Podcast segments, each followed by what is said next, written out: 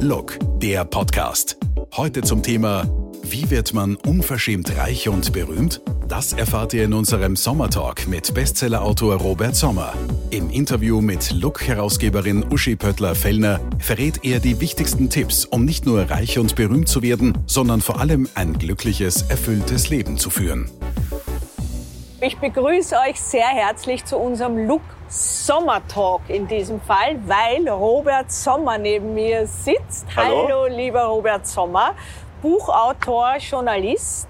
Äh, Ich muss erklären, es gibt ein bisschen eine Geräuschkulisse. Wir sitzen hier eigentlich mitten auf der Ringstraße, mehr oder weniger, oder neben der Ringstraße, neben dem Burgtheater im Gastgarten des Restaurants Vestibül äh, und frühstücken hier miteinander.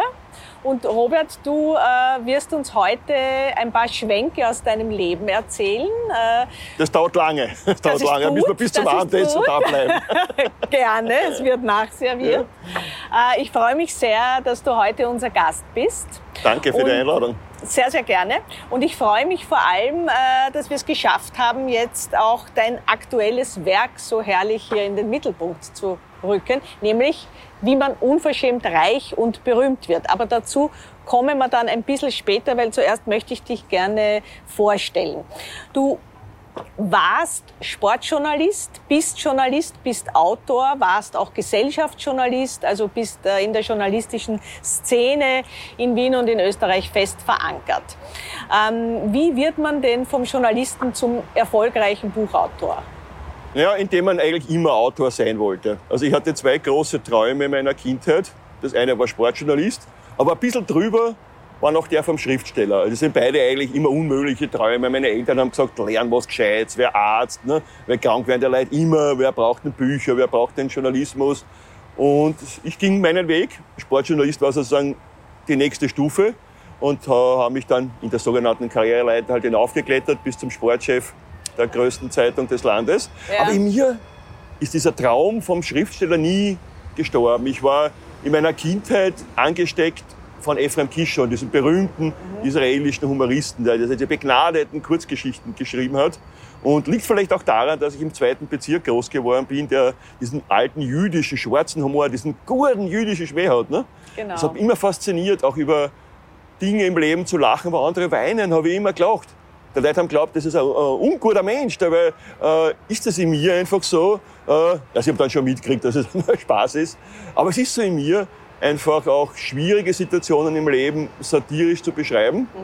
Humor hilft immer, oder? Humor hilft immer und ja, ich habe ja auch in meiner, neben meiner sportjournalistischen Tätigkeit immer auch äh, diese Ader nicht sterben lassen und für Literaturzeitungen äh, geschrieben, zum Beispiel äh, für das Wiener Journal, das der große Jörg Mauter gegründet hat, oder für den Eulenspiegel, das größte Satirenmagazin in Deutschland. Und irgendwann einmal habe ich ja gemerkt, ich kann kein Sportjournalist mehr sein. Die Sportler sind immer jünger geworden gefühlt. Also die waren ja immer gleich. Ja, Aber genau. ich bin immer älter geworden. Und 2016 bei den Olympischen Sommerspielen habe ich dann geredet mit einer sehr netten 16-jährigen Synchronschwimmerin. Super Sportlerin, alles. Nur da habe ich gemerkt, das ist eine andere Welt. Die redet eine Sprache, die kann ich nicht mehr. Ne? Mhm. Du musst dich weiterentwickeln. Ne? Ich kann nicht mit 60 nur am Pistenrand stehen und warten, bis ein 15-jähriger Skifahrer kommt und mir gnädigerweise ein Interview gibt. Ja. Das war nicht mehr ich. Das zeigt ja das Leben. Und ich habe es auch gespürt. Mir ist auch in den, im Jahr vorher auch gesundheitlich jetzt nicht schwer krank, aber es ist nicht mehr gut gegangen. Ich habe nicht mehr gut geschlafen. Ich habe gemerkt, es stimmt was nicht. Ne? Also ich war nicht mehr, so richtig auf meinem Lebensweg. Und jetzt bin ich wieder voll in meinem Lebensweg. Aber was war Mensch. da, was war da der nächste Schritt dann? Da möchte ich gerne jetzt noch einhaken. Du hast gesagt, du hast gespürt, das geht sich irgendwie nicht mehr, mehr aus. Wa- Was hast du dann für einen Schritt gesetzt? Naja, es kommen wie immer im Leben ja dazu auch Themen bei dem Arbeitgeber. Ne? Ich war dann unzufrieden, es hat mir nicht gefallen. Und irgendwann einmal äh, gibt dir das Leben ja auch Zeichen. Du musst was tun. Und das war's dann. Und als ich dann von dieser Zeitung weg war, hat, hatte ich natürlich angeboten, diesen Job weiterzumachen. Ne? Und jeder hat gesagt, mach's, mach's, mach's. Und nein, ich bin zum Echo Media Verlag gegangen, zu einem gewissen Christian Böttler. Und der hat gesagt, mach's. Mach das, das gefällt mir, das Projekt, Ja zu schreiben, gefällt uns eh noch. Wir brauchen solche Bücher in Österreich. Und der Erfolg hat uns recht gegeben. Genau. Ich, ich kann nur allen appellieren, das klingt jetzt blöd, ich, Das man gut. soll seinen Ja. Lebenstraum Das wollte ich hören. seinen Lebenstraum Genau. erfüllen. Natürlich weiß ich, dass es manchmal schwer ist. Natürlich weiß ich, wenn man Schulden hat, die hatte ich zum Glück nicht. Ne? Äh, wenn man Kinder hat, es ist nicht immer leicht. Ich war in einer guten Situation, ich war gut verankert, ich war schuldenfrei, ich hatte Rücklagen, es ging Mhm. mir gut. Es ist leichter. Genau. Das muss ich schon zugeben. Ne? Genau. Aber trotzdem bin ich der Meinung, dass jeder in diesem Leben, äh, ich will nicht sagen einen Auftrag hat, aber einen Sinn hat. Und dieser Lebensweg ist vielleicht so breit wie der Tisch. Man kann von links nach rechts gehen, aber man darf nicht dort gehen. Dann wird Genau. man nämlich krank. Dann geht's einem nicht mehr gut. Dann schlaft man nicht gut. Also dranbleiben. Ich war so kurz ein bisschen ja. weg und ja. bin dann aber gleich wieder und jetzt fühle ich mich sehr zentriert Mhm. und äh, bin das, was ich eigentlich sein soll in diesem Leben, ein Schreiber. Ein Schreiber, genau. Du siehst dich als Schreiber. Das, das finde Ja. ich, das finde ich schön. Ähm, du bist ein sehr kreativer Schreiber, auch ein sehr humorvoller Schreiber. Du hast ähm, den Promille-Doktor geschrieben. Das ist eine humorvolle Abrechnung mit deiner Heimat, kann man so sagen. Mit ja? meiner Heimat Österreich. Und das, Genau. ich schreibe ja nur, mache mich nur über Menschen oder Situationen lustig oder Begebenheiten, Begebenheiten, die ich mag. Promille-Doktor Promille sagt ja alles. Ich habe geschrieben, die Österreicher sind ja keine Nation im klassischen Sinn. Wir haben ja nicht einmal eine eigene Sprache, die uns von den anderen trennt, sondern wir reden Deutsch. Aber das, was uns verbindet, ist neben dem Verdrängen von gewissen äh, Genau, historischen gewisse Dingen, ja. ist der Alkohol. Wir führen in allen Statistiken in der Genau, Europäischen Union. genau. Sogar die 16-Jährigen saufen schon. Also das ist eigentlich eine traurige Statistik. Ist so. Es ist so. Ja. Man kann, wenn man sich die Statistik anschaut, ist es nur Tschechien und Litauen äh, Kopf an Kopf mit uns. Und das sind ja immer, wenn ich so etwas schreibe, es sind auch immer nicht absurde, es ist immer ein nicht absurder Kern. Ja, Und der nicht absurde Kern ist, dass das stimmt. der Kern. Natürlich der schmücke ich es dann stimmt. aus, Genau. weil Satire muss Genau. auch übertreiben, Genau. damit man den nicht absurden Kern auch besser erkennen erkennen. Dann gab es die Doktorspiele, die mit deiner eigenen Geschichte zu tun haben. Du gehst nicht so gern zu Ärzten, habe ich gehört. kann. Nein, ich bin ein goscher Hund, aber eigentlich feig. Also ich tu Zahnarzt mein- auch und, und, und, und. und Nein, ich habe Panikattacken, bevor ich zum Zahnarzt gehe. Mittlerweile ist es ein sehr guter Freund von mir, aber ich kann ja nicht äh, mich mit allen Ärzten anfreunden, nur damit ich keine Angst mehr habe. Nein, es ist fürchterlich für mich, da im Stuhl zu sitzen und nicht wegzukommen. Und ich habe da meine Ängste so wirklich äh, extrem plastisch übertrieben. Und das ist ja auch ein psychologisches Hilfsmittel. Wenn einer zum Beispiel Angst vor Fliegen hat, kann er sich vorstellen, wie man sich im Flugzeug aufführt. Genau. Man kniet sich vor die Stewardess hin und alles. Einfach lustig. Und auch jeden sagen. Und nicht verheimlichen, nicht unterdrücken, weil dann wird die. Angst immer stärker, sondern sagen, ja, Doktor, Genau. ich fürchte mich, ich habe Angst vor dir. Was machen wir? Und seit dem Buch habe ich wirklich fast keine Angst mehr, Ja, es hilft. Also weil es ich selber hilft. lachen muss über mich. Ja, Du kannst genau. nicht gleichzeitig lachen und Angst haben. Genau. Also Das kann man nicht. nur empfehlen, allen, die unter Arztangst leiden, bitte lest das Buch, dann geht es euch besser. Dr. Sommer steckt ein bisschen in mir. Ne? Vielleicht Genau, aber er Arzt Dr. noch. Sommer, da komme ich jetzt zu deinem nächsten Buch, dem Sexologen, nämlich. Ja, ähm, das finde ich sehr lustig, Dr. Sommer und der Sexologe. Ähm, da geht es um das Thema Sex. Das ist leicht zu erraten. Recht zu erraten. Ähm, jetzt frage ich dich frei heraus, wird Sex vielleicht überbewertet Ich glaube nicht, oder dass, unterbewertet? ich glaube, es wird weder unter noch überbewertet. Es sind diese Regeln wie alles, äh, was in den letzten 100 Jahren dazugekommen ist an Regeln, äh, macht das Ganze schwieriger. Natürlich braucht jede Form von Leben Gesetze und Regeln. Das ist ja völlig klar. Ne? Und ich schreibe das ja auch in meinem Buch. Ne? Und natürlich muss ein Mann akzeptieren, dass ein Nein ein Nein ist. Das muss man schon ein Kind lernen. Aber wir brauchen nicht für alles im Leben den Staatsanwalt.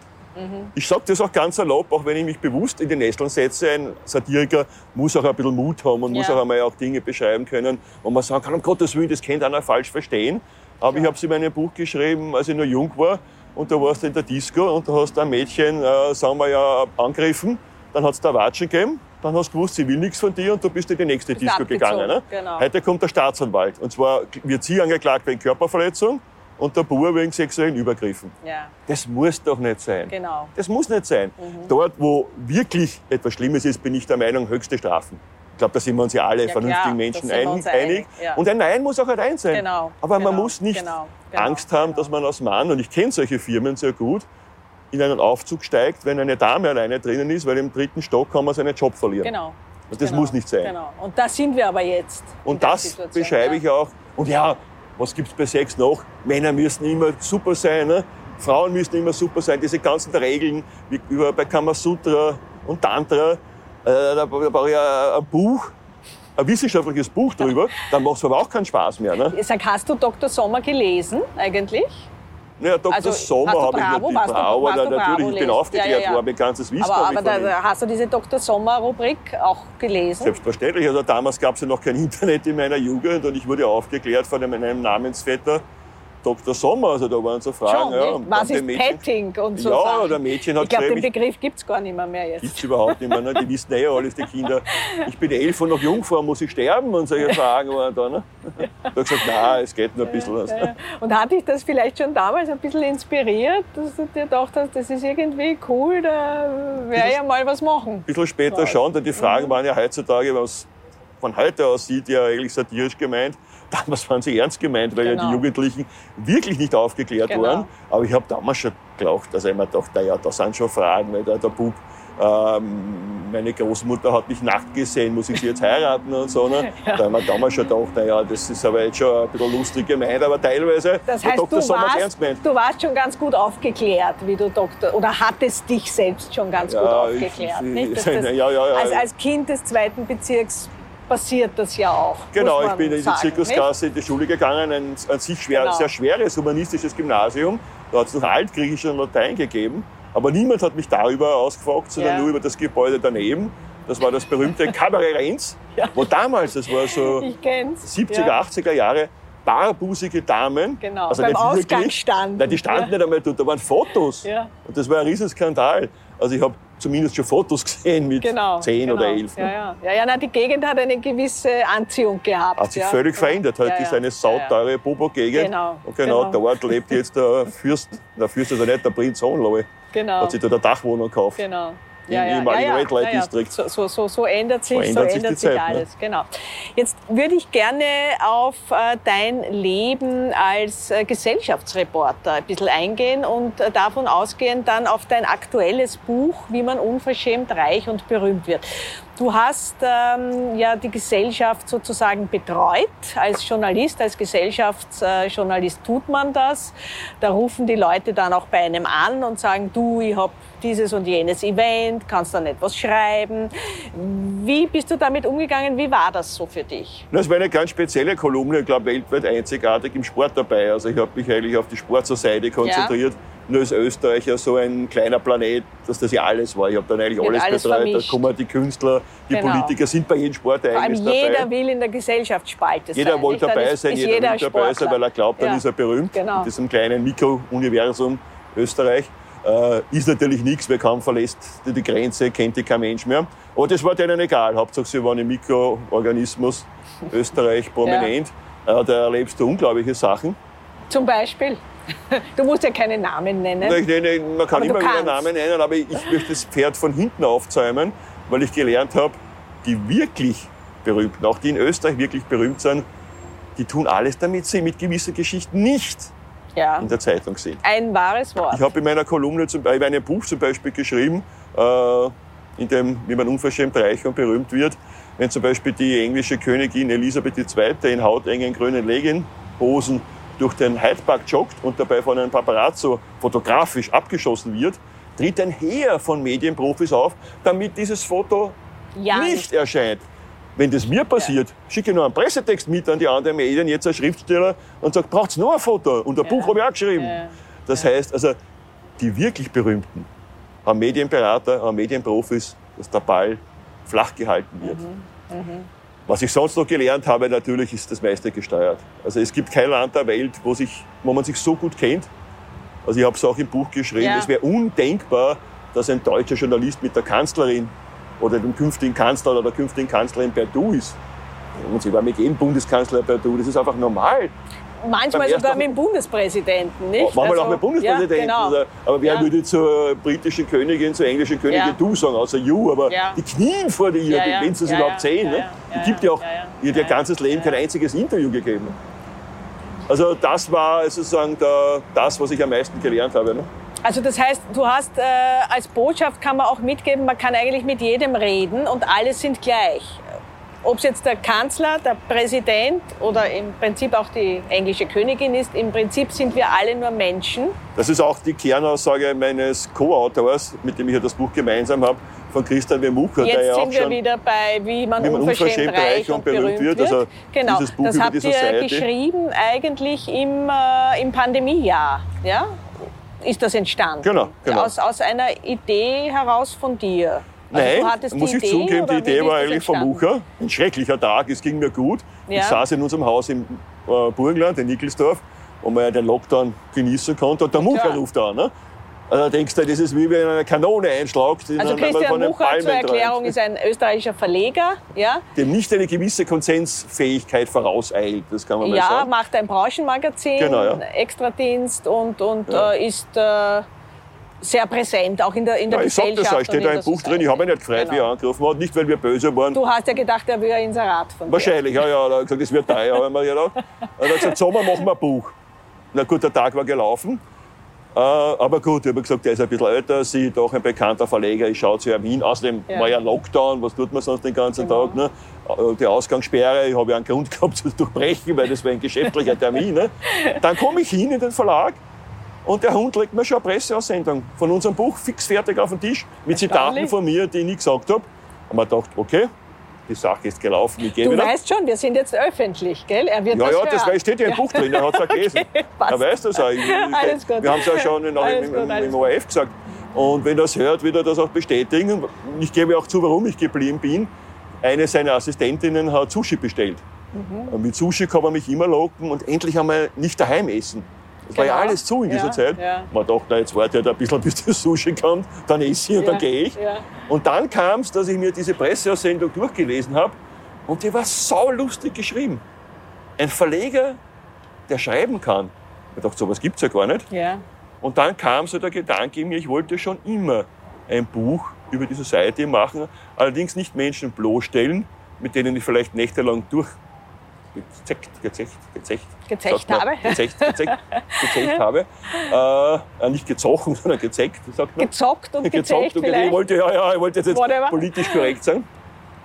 Das tue ich nicht. Also das, das ist nicht mein Stil. Ja. Aber ich wollte die Mechanismen der österreichischen Society bloßstellen, Genau. beschreiben und gemeinsam mit Mucher, der ja ein Society-Liebling ist, es gibt kein Fest, wo der Mucher nicht ist, wenn nicht, der lädt ja. er sich ein und ist einfach so dort. Und äh, ja, und er hat, er weiß wirklich sehr viel über das, ist ein, verkauft sich auch perfekt, hat seinen Verlag perfekt äh, positioniert, Ja. ist eigentlich einer, über den man viel schreiben kann. Ich weiß viel über die Society Und er hat dich damit gepackt. und, er hat mich hat ja, ja. mit Sushi damit gepackt. auch. auch, aber natürlich auch mit dem Inhalt. Und dann haben wir ein paar geschäftliche Dinge geklärt. Er hat das alles akzeptiert von mir. Und voilà, das Buch ist fertig. Wie lange habt ihr gebraucht dann für das Buch? Nicht lange. Wie Also ich, lange hab, ich war eigentlich zweieinhalb Monate später mit meinen drei Kapiteln fertig. Also Ja, er hat drei große Kapitel, nicht drei große ja. Kapitel. wie, wie, Weil's- wie funktioniert denn das bei dir, das Schreiben? Das interessiert mich. Du setzt dich dann hin und bist wirklich diszipliniert und Ja. schreibst drei Stunden, vier Stunden, fünf Stunden am Tag. Hast du da eigene Zeiten, wie du dir das einteilst? Das glaubt man gar nicht, weil ich ein lebenslustiger Mensch bin, der gerne fortgeht, der gerne mal Also undiszipliniert, sage ich. undiszipliniert, oder? Ja. er sagt, er geht um 12 heim, ist, also vergessen wir mal den Lockdown, der ist ja jetzt vorbei. Genau. Mhm. Er kommt auch mal um 4 Uhr heim und nicht schreibfähig, sondern streichfähig. Kann auch passieren, gebe ich zu. Ja. Familiendoktor, bin ja Österreicher. Aber beim Schreiben bei der Arbeit habe ich eine unglaubliche Disziplin. Mhm. Also dann setze ich mich in der Früh hin und schreibe und ich gehe Mhm. nicht weg. Also ich bin dann so fokussiert und merke dann gar nicht, wie erschöpft ich bin Mhm. am Abend. Also das heißt, eine Deadline ist für dich auch eine Deadline, die du Deadline eine einhaltest und, und, Und ich bist hab- du ja auch gewohnt natürlich. Ich war ja. bei der Tageszeitung, ich Ja. musste um 15 Uhr fertig sein. So ist es. Punkt aus. das prägt fürs Leben. Das prägt fürs Leben. Und. Mhm. ich komme auch immer pünktlich. Das glauben die wenigsten. Also wenn ich um 9 Uhr einen Termin habe, bin ich um 10 vor 9 da. ja. Das kann dann, wie gesagt, sein, dass ich länger bleibe als gedacht, wenn ich keinen Termin mehr Genau. habe. Das kann schon sein. Genau. Aber wenn ich einen Termin habe, bin ich pünktlich. Beim Schreiben ist so, bei, bei diesen Geschichten, entweder ich habe die Pointe schon im Kopf, dann schreibe ich auf diese Pointe hin. Oder die Pointe kommt mit dem Schreiben, dass ich zwar so ein bisschen einen roten Faden am Beginn habe, aber noch keine Abschlusspointe Ja. habe. Also gerade satirische Kurzgeschichten leben ja sehr von den Abschlusspointen. Genau. Ja. Und in dem Buch sind es ja keine Kurzgeschichten, sondern drei lange Geschichten über die Society. Das ist ein Pointenfeuerwerk, Ja. sage ich. Auch bei ihm, auch bei Mucker, macht das auch sehr gut. Und äh, ist wieder anders, ist wieder eine Weiterentwicklung. Und glaube ich, so wenn ich die ersten Zahlen höre, dass es sehr gut ankommt. Also ja, ja, also das ist auf dem Weg zum, schon beim zum, zum extrem in die Höhe. Ne? Absolut. Eineinhalb Wochen. Genau, genau. Gut, dann war das Werk fertig. Dann hast du es dann noch einmal natürlich durchgelesen und vielleicht da und dort verfeinert. Wie, wie, wie das ist die Arbeit, die kein, kein Poet unter Anführungszeichen will. Das ist dann die, die Hundsarbeit. Das ist dann die, die Hundsarbeit, dann noch einmal drüber zu naja, gehen. Naja, klar, ne? aber dann gesagt, die Wortwiederholung findest du noch und da gehört noch ein Beistrich genau. und dann die Formulierung ist nicht gut und, äh, oder nicht so, wie du es willst. Und dann, Hast du da ein, ein Korrektiv oder äh, machst ja, Meine Frau ist auch bei mir, die liest auch immer, die sagt, äh, das verstehe ich nicht und wenn, ja. wenn sie es nicht versteht, dann muss es ändern. Äh, sonst muss ich es natürlich entscheiden, aber meistens ist es so, dass ich ein paar Menschen habe, also wir haben ja im Verlag auch tolle Korrektoren und Korrektorinnen. Wenn die sagen, die Pointe ist vielleicht so, dass man es nicht versteht, dann ändere dann ich schon. Ja. Also ich bin zum Unterschied vom Kollegen Mucher konsensfähig. Du bist Bei Mucher habe ich, glaube ich, schon äh, das Gefühl gehabt, wenn der schreibt, dann ist es die Bibel. Was liegt das Bibel? Und eine Bibel mhm. verändert man nicht. Der hat ja Selbstvertrauen wie der liebe Gott. Und äh, das ja, Neue Testament schön. wurde ja auch nicht kann umgeschrieben. Kann man viel lernen. Vom Christian ich, ich habe vom Christian Mucher, Mucher viel unheimlich viel gelernt. Ja. Und weißt du, was ich am meisten gelernt habe von ihm? Nämlich den Tipp, wie man reich wird. Oder nehme ich dir da jetzt eine Frage? Nein, den wüsste ich jetzt gern. Bitte, bitte, den wüsste ich auch gern. Ich habe es gelernt in der Zusammenarbeit.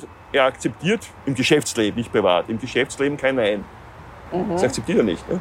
Er erläutert dann im Buch, wann er es akzeptiert. Er hat so die Erfahrung gemacht, wenn ein Geschäftspartner zwölfmal Nein sagt, dann ist wirklich aus, dann geht's nicht. Okay. Also dann probier das nicht dann, ein 13. Dann probier das angeblich, ich glaube es okay. eh nicht. Also aber ich glaube es nicht. Ich glaube es nicht, aber er behauptet, er hat jetzt in der Zahl gesagt. aber er sagt so, die meisten knicken ohnehin beim siebten Mal ein. Mhm. Sehr interessante Und Zahl. Mhm. Da hat er nicht Unrecht. Da hat er sicher recht. Da hat er sicher recht. Nein, also Hartnäckigkeit und Disziplin sind sicher die Grundvoraussetzungen. Und ja, die hat, muss man sagen, der Christian Mucher auch. Mhm. Und er hat auf das W legt er sehr viel Wert, Christian W. Mucher. Mhm. Und er sagt natürlich in dem Buch, alle Tipps sind schön und gut, aber du musst auch über 40 Jahre hart arbeiten. Und das hat er getan und ich tue es auch. Mhm. Also das heißt, das ist eigentlich äh, die Grundinformation. Äh, unverschämt und schnell geht einmal gar nichts, sondern es muss eigentlich immer ein Background. Naja, aber du sein, bist ja ne? Journalistin, du hast mich noch nicht nach dem Beistrich, nach unverschämt gefragt.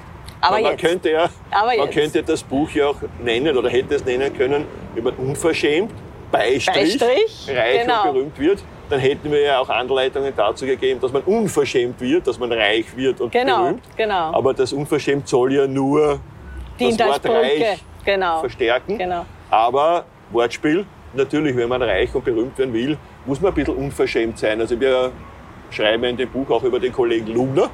Ja. Der kommt auch namentlich vor. Nicht schlecht. War der bei eurer äh, Präsentation? War der Erste da. Der Sehr sofort, diszipliniert. Ja, der hat auch gespielt, hat das Buch aufgeschlagen, hat sofort die Seite über ihn gefunden. Also der mhm. hat so gespielt dafür. Mhm. Und der hat natürlich ein Einkaufszentrum, das ja eigentlich bedeutungslos ist, im mhm. ganzen deutschen Sprachraum bekannt gemacht. Genau. In Mallorca, heute, wenn er geht, schreien die Deutschen alle im mhm. Vollrausch, Lugner, Lugner, ja. was macht der Hasenstall? Ne? Ja. Ja. Ja. Nein, er ist ein Marketing-Genie. Aber er ist ein Marketing-Genie. Aber wie hat er das geschafft? Er kennt keinen Genierer. Mhm. Ist der ruiniert, er lebt es ja. völlig ungeniert. Der Merl hat keinen Genierer. Mhm. Und, das wird auch gut beschrieben, das darf nicht passieren, da hat er einen Fehler gemacht. Er ist ein bisschen auf Droge. Also wenn die einen Tag nicht in der Zeitung steht, dann ruft er schon bei der Kronenzeitung oder beim ORF und sagt, was ist los, seid besser auf mich? Ja. Dann hat er einen Zug. Also man kann auf diese permanente Medienpräsenz auch süchtig werden. Mhm. Ja, da gibt es ja einige. Ne? Also da, gibt es ja, ja einige, die du ja sicher auch, auch erlebt Politiker. hast. Äh, genau auch in deiner Zeit noch als Gesellschaftsreporter. Ja. ja. Wie, wie geht man dann mit solchen Menschen um? Es ist sehr schwierig, weil diese Menschen dann auch nicht wissen, wie man eine Geschichte transportiert. Ne?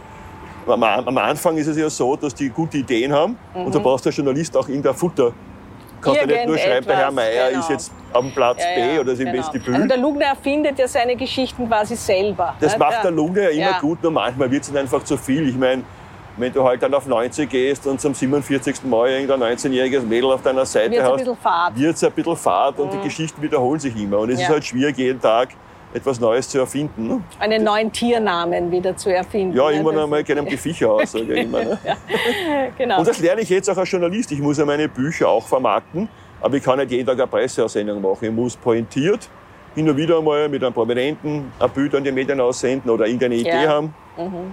Und dann funktioniert das schon. Ne? Aber trotzdem hätte ich jetzt noch gerne ein, zwei Tipps von dir, äh, wie man entweder reich oder berühmt wird oder vielleicht sogar beides. Also vielleicht äh, Den Idealzustand willst du jetzt gleich genau. wissen. genau. Vorher muss man sagen, ist eine Kernaussage in dem Buch, der ganze Reichtum hilft dir nichts, wenn du nicht glücklich bist. Mhm. Das ist einfach wahr. Also ich habe in meinem Beruf zum Beispiel Sportler kennengelernt, die nicht glücklich waren, die den Sport nur betrieben haben, weil es die Eltern, weil es der Vater wollte. Tennis, Skifahren, Ja. die erfolgreich waren. Man kann, man kann sich so quälen, auch gegen diesen Lebensweg, dass man erfolgreich ist, Mhm. aber nicht glücklich. Das ist wirklich wichtig. Aber es holt einem ein, wahrscheinlich irgendwann. Ich, ich, ich beantworte die Frage anders. Ich sage, du musst einmal erkennen, was willst du tun? Was ist dein Lebensweg? Was ist dein Talent? Jeder Mensch hat ein Talent, das kein anderer hat.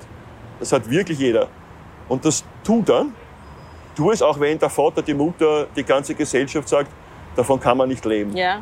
Das kannst du nicht. Du kannst es. Du kannst es. Du kannst von deinem Talent leben. Ich kann nicht garantieren, dass du Millionär wirst. Aber wenn du hart arbeitest, wenn du Leidenschaft zeigst, wenn du Niederlagen wegsteckst, dann wirst du es schaffen, von dem gut zu leben, was du wirklich kannst. Das Und das schön, macht ja. dich glücklich. Ja. Das kann ich garantieren. Das muss nicht unbedingt dazu führen, dass du äh, einen Privatflieger hast. Aber es wird Aber es dazu führen. Aber es kann. Es kann, aber es wird dazu führen, dass du vielleicht nach Nizza fliegen kannst in der Holzklasse. Das reicht. eh. In eine Stunde kann man auch Genau. Economy sitzen. Ja. Dass du dort am Strand sitzt, deine Muscheln isst, mit einem Menschen, den du gern hast oder mit Freunden Ja. und glücklich bist. Und ein glückliches Leben hast. Genau. Und ja. von ja. deinem Talent lebst. Und das ist eigentlich auch die Botschaft des Buches, oder? Das ist die Botschaft von all meiner Bücher letzten Endes. Und ich mache mich ja über die Society, die das vielleicht nicht immer so lebt, die sich begeilen an ihrer Existenz in irgendwelchen Spalten, die ein Bild haben, das sie ausmessen, kommt in dem Buch vor. Uh, 5 cm groß. Und der andere hat ein 7 cm 17, großes ja. Bild. Ah, da muss ich jetzt ein 8 cm großes Bild haben. Uschi, Ja.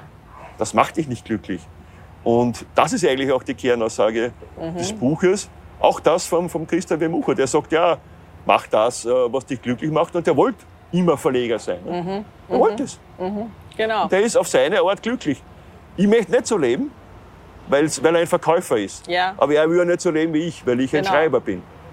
Aber es ist eine gute Kombination. Ne? Mhm. Wir brauchen, Verleger brauchen Schreiber und Schreiber brauchen Verleger. Absolut. Jetzt hat man das Gefühl, wenn, man, also, wenn ich jetzt mit dir so plaudere, du bist eigentlich ein sehr runder Mensch, du bist mit dir im Reinen. ja, ich du bist, nein, nein, so habe ich es nicht gemeint. Nein, nein, nein, ich meine innerlich. Wirklich. Danke, ja. Also, ich bin du bist- Satiriker, mir fallen immer Plätze ein. Du bist gärtenschlank, muss man auch mal betonen. Nein, aber du bist sehr mit dir im Reinen, sagen wir es mal so. Ja? Du wirkst ausgeglichen, du wirkst glücklich mit dem, was du machst. Also du lebst eigentlich dieses Prinzip, ähm, das du da auch beschreibst. Ich lebe es und es muss dir natürlich auch klar sein, den Rat kann ich auch geben, du wirst damit auch nicht nur Freunde haben. Das ist klar, in Österreich sind wir, Thema Mikrokosmos, auch ein Land der Neider. Das stimmt. Das musst du auch, wenn du so lebst wie ich, musst dir irgendwann einmal klar sein, du hast deine Freunde, deine Familie, die sind stolz auf dich, die geben dir gute Tipps. Und dann hast du die Gruppe der Mitläufer und da wird es viele Neider geben, die auch schlecht über dich reden. Wie gehst du um mit Neid? da habe ich die Gabe, dass mir das völlig egal ist. Ich bin auf die Welt gekommen. Wahrscheinlich bin ich auf die Welt gekommen. Ja. Und ich glaube auch von Anfang an war mir egal, was die anderen über mich denken. Ne? Das ist irgendwie eine Gabe. Mir tun eigentlich die Leute leid, die immer sagen, naja, was, was sagt der, was sagt der, was sagt der. Das heißt, ne? der Neid muss man sich verdienen, nicht? Der Neid muss man sich verdienen, aber es muss dir auch egal sein letzten Endes. Ne? Es, es gibt Menschen, wo mir Kritik wichtig ist und über die denke ich auch nach und sage, okay, auch bei Lesungen, da sitzt der Freund dort und sagt, du, das hätte ich vielleicht anders gemacht. Das ist natürlich wichtig, das ist sachlich und gut. Ne? Aber es gibt auch Leute, die mögen dich nicht, weil du so bist, wie du bist. Genau. Die müssten ja gar nicht neidig sein, sondern denen bist du unsympathisch, vielleicht auch deswegen, weil du in der Mitte bist Ja, und ja. denen einen Spiegel zeigst, dass Ja. sie es nicht sehen. Kann ja, auch sein. Ne? Ich kann aber auch nur raten, bleibt bei euch, geht euren Weg. Und man braucht nicht fünf Millionen Freunde. Ne? Die hat eh niemand. Das sind, wären Nein, eh nein, falsche absolut, Freunde. absolut. Und ja, wenn einer neidig ist, wenn jemand äh, dich nicht mag, ist es in Ordnung. Der Mhm. hat auch seinen Grund vielleicht. Ich bin dem ja gar nicht best. Und es muss auch nicht jedem alles gefallen, was ich schreibe. Ja, man kann sich aber nicht vorstellen, dass du Feinde hast, muss ich ehrlich sagen. Ja, weil du bist so ein humorvoller, offener Mensch. Also äh, ich glaube, ich Du kann hast es nicht Freunde ausschließen. als Feinde. Ich- Zumindest habe ich gute Freunde, auf die Mhm. bin ich stolz und ich bin auch immer für sie da. Aber wenn es dann so ist, ist es schon auch ein Rat, dass man sagt, vor allem am Anfang, wenn man den Weg geht, gibt es ja auch viele, die dich so runterziehen wollen. Ja. Immer, die sagen, hallo, du kannst ja jetzt nicht Bücher schreiben, wer kann denn schon vom Bücherschreiben leben und vom Schreiben leben, das geht ja nicht, du brauchst einen fixen Job, du musst angestellt sein. Ne?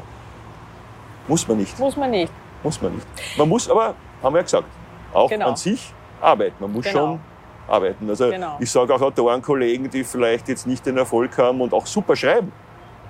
Aber nicht einmal ich weiß, dass das Buch gibt. Also man muss schon auch ein bisschen, da bin ich wieder bei meinen Autorenkollegen, man muss auch schon ein bisschen eine Sau sein. Man Ja. muss schon auch ein bisschen sich verkaufen können. Ja, na klar.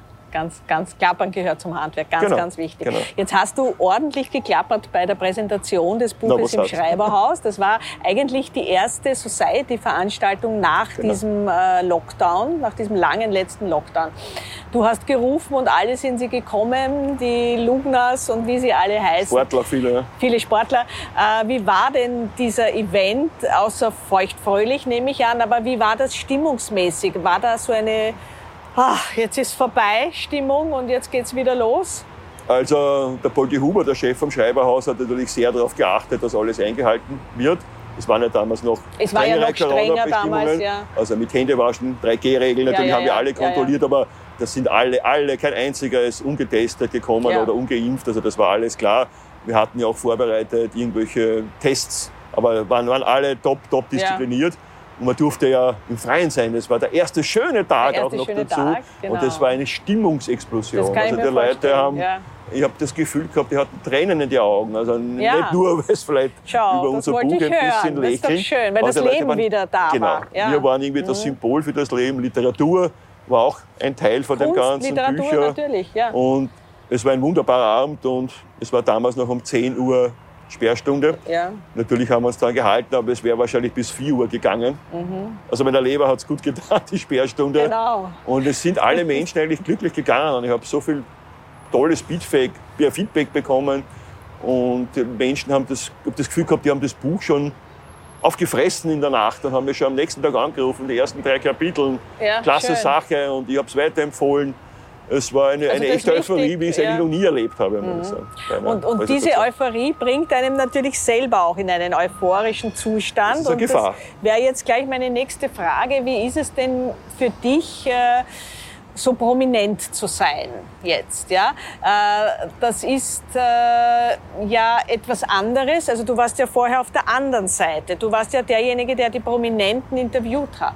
Ja, und jetzt bist aber du derjenige, der im Mittelpunkt ist. Die Leute kommen zu dir, die Leute rufen dich an, du, wirst, du bist der Star. Ähm, wie ist dieses Gefühl für dich?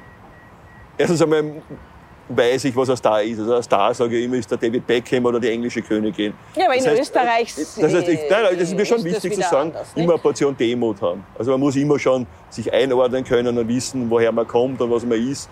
Und äh, wie gesagt, diese, diese, diese Grenzen muss man immer kennen. Aber ja, es ist schon ein, ein Umlernen ein bisschen, weil Menschen, auch wenn sie positiv sind und wenn du auf einer Bühne stehst, und ich habe ja fast jeden Tag Lesungen, ne? also heute noch zwei Lesungen an dem Tag, Ja, die saugen dir schon Energie ab. Aber nicht, weil sie böse sind, sondern äh, weil sie ja dafür zahlen letzten Endes. genau. Die, die schauen dich an, die hängen an deinen Lippen. Tue ich auch, wenn ich ins Burgtheater gehe. Ja. Mache ja nichts anderes. Das Ja, ist ja. ein normales menschliches Prinzip.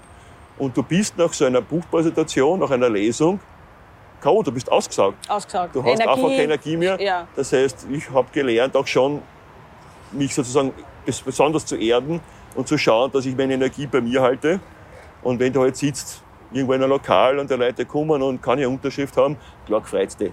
Bin ja eitel. Also du bist ein, ich sage jetzt mal, du bist auch ein, ein, ein ne? Prominenter zum Angreifen. Ja? Man kann zu dir kommen, man kann mit dir reden. Ich gehe nie ohne Bücher weg. Ich Du immer gibst ein paar Bücher mit. Autogramme.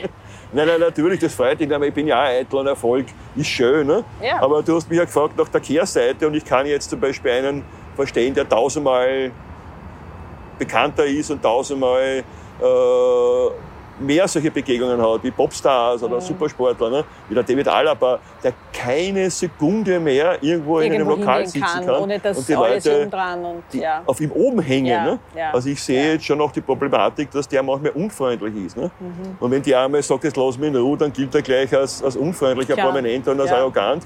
Ich kann schon verstehen, dass man mal sagt, jetzt ist aus. Ne? Mhm. Aber noch ist es in einem Rahmen, wo ich natürlich auch ja, ein bisschen an meinen Bauch gebinselt wird. Und Das ist doch herrlich, es ist, oder? Es ist ja auch ein schönes Ja, Gefühl, wenn einem die Menschen mögen. Und, genau. Und das ja. Das heißt, man kann dich sehen in den nächsten Tagen, Wochen, auch bei Vorlesungen, die du hältst. Wie äh, muss man sich das vorstellen? Oder wo kann man nachschauen? Wo, wo sieht man dich und dein Buch? Ja, auf meiner Homepage, die überraschenderweise www.robertsommer.at heißt, zu merken. Das sind alle meine Lesungen, da kommen täglich Ja. neue dazu. Okay. Also meistens ist es so, dass ich eben angefordert werde. Wo liest du heute zum Beispiel? Heute bin ich in einem kleinen Rahmen, bin schon, freue mich schon sehr drauf, in Klosterneuburg, Mhm. in einem Kaffeehaus. Und da Mhm. werden also nicht so 30, 40 Leute kommen. Diese Lesungen mache ich auch gern, weil es glauben oft die Menschen, also die, ich brauche dort ein paar hundert, tausend, habe ich auch schon gehabt. Ich war in der Botschaft in Berlin, in der österreichischen Botschaft. Das war natürlich ein Höhepunkt, ne, wenn Ja. du da eine Lesung hast. Von den Deutschen, ne? Genau. Die haben gelacht, die Deu- Deutschen, die lachen über mich. Ne? Also im Positiven, die haben nicht ausgelacht, sondern über meine Pointen. Ne? Ja. Also das war herrlich. Ne? Aber ich gehe auch ganz gern so in diese, in diese kleinen Kaffeehäuser. Ja, herrlich. Wo 20, ist das. 30 Leute ja, sitzen. Ne? Ja, ja. Es ist so Wunderbar. super, Das, das eine runde. Stimmung. Genau, ja. Und ja. dann trinke ich halt mit jedem noch einen Spritzer. ja. Die alle kaufen meine Bücher und es ist dann Ist es eigentlich ähm, eher, glaubst du, ein Frauenbuch oder ein Männerbuch? Statistisch gesehen kaufen mehr Frauen Ja. Bücher als Männer. Das weißt du ja. Aber ich glaube, meine Bücher können Männer auch äh, Guten lesen, Gewissens lesen. Guten ja. Gewissens, weil Männer wollen bekanntlich auch lachen. Ich habe das Gefühl, Männer haben es oft schwerer, sich selbst zu erkennen. Mhm. Also ich versuche ja bei allen Spaß, den ich mache, ja auch den Menschen einen Spiegel vorzuhalten. Mhm. Aber nicht, indem ich mich lustig mache über sie, sondern indem ich mich lustig mache über mich selber. Die meiste Zeit. Ja. Und der andere soll sich erkennen. Mhm. Und meine Erfahrung ist, dass Frauen sich damit leichter tun, weil Männer sind ja stark und unverwundbar und Ja, ja, wollen nicht alles recht. so genau über sich wissen. Ja. Aber mit Humor geht es vielleicht doch Bricht leichter bisschen, und da kann man auch Männer ein bisschen zum Schmelzen bringen, zum Dahinschmelzen bringen. Schön, also die Erfahrung hast du gemacht Ja. in jedem Fall. Ja, schön.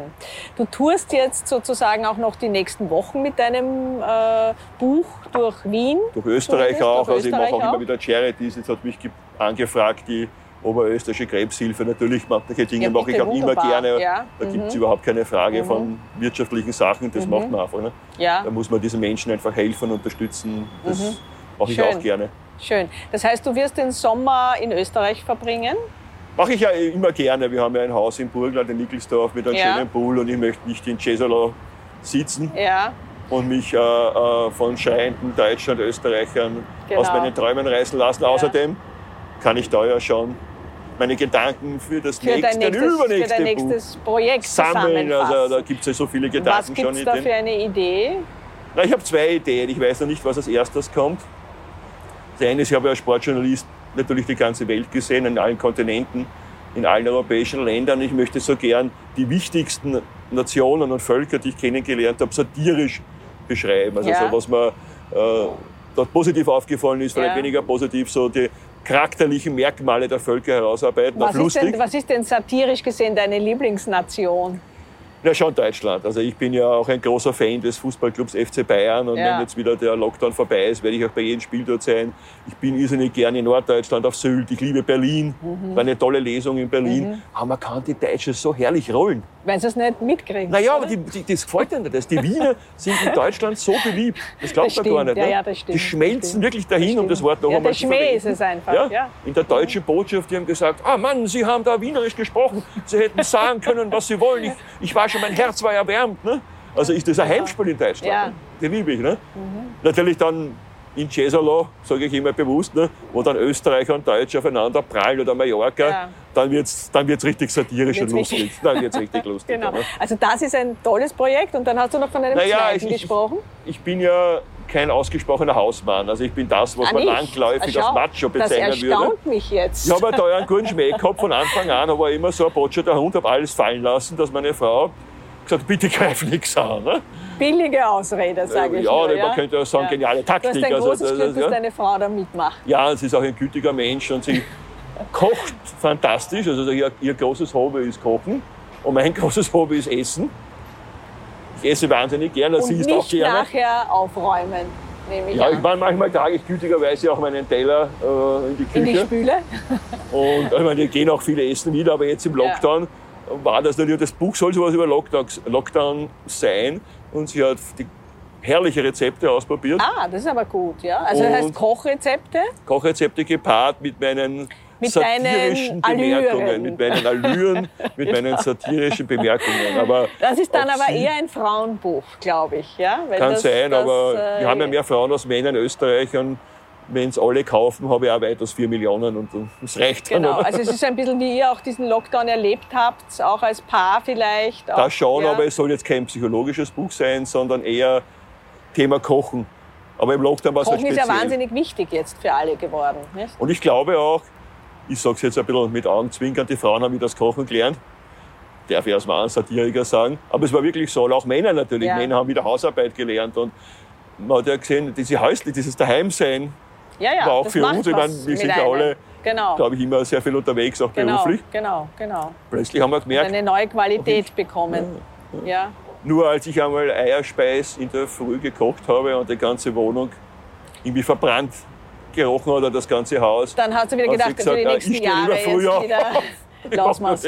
Aber da gibt es immer so wirklich lustige, satirische Dinge eingefallen, dass ich glaube, dass das Buch das nächste werden wird. Mhm. Weil das mit den Völkern redet man ja nicht davon. Die Deutsche gibt es ja noch nächstes Jahr oder in So zwei ist Jahren. es. Also Ja, ja, das genau, genau, genau. Das heißt, das wird ja dann auch wieder relativ bald sein, vielleicht sogar noch heuer.